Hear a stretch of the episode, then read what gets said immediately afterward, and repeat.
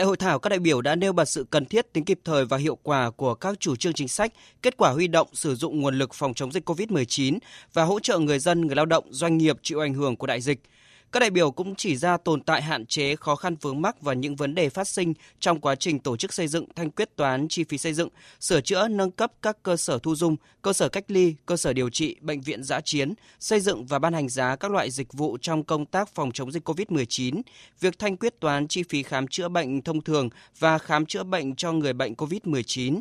Ông Ngô Trung Thành, Phó chủ nhiệm Ủy ban Pháp luật của Quốc hội cho biết.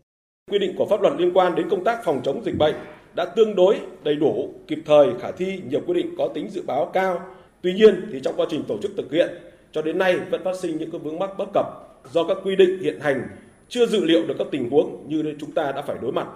Việc quy định chi tiết và hướng dẫn thi hành một số biện pháp do Quốc hội, Ủy ban Thường vụ Quốc hội, Chính phủ ban hành thì cũng còn chưa kịp thời. Việc thực hiện các cơ chế chính sách, áp dụng các văn bản có trường hợp còn chưa thống nhất và đồng bộ giữa các địa phương. Và việc xây dựng chính sách thì trong thời gian rất là ngắn Thế nên là cái việc đánh giá tác động và lấy ý kiến thì cũng không được đầy đủ và dẫn đến cái việc thiết kế chính sách thì cũng rất là khó sát về thực tế. Đưa ra những trình tự thủ tục cũng phức tạp và điều kiện thì cũng khá chặt chẽ.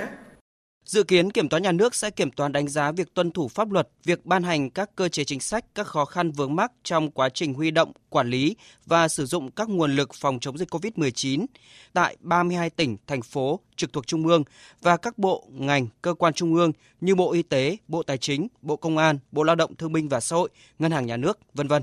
Thời gian kiểm toán dự kiến từ ngày 16 tháng 2 đến ngày 31 tháng 3, phát hành báo cáo kiểm toán trước ngày 31 tháng 5 năm nay.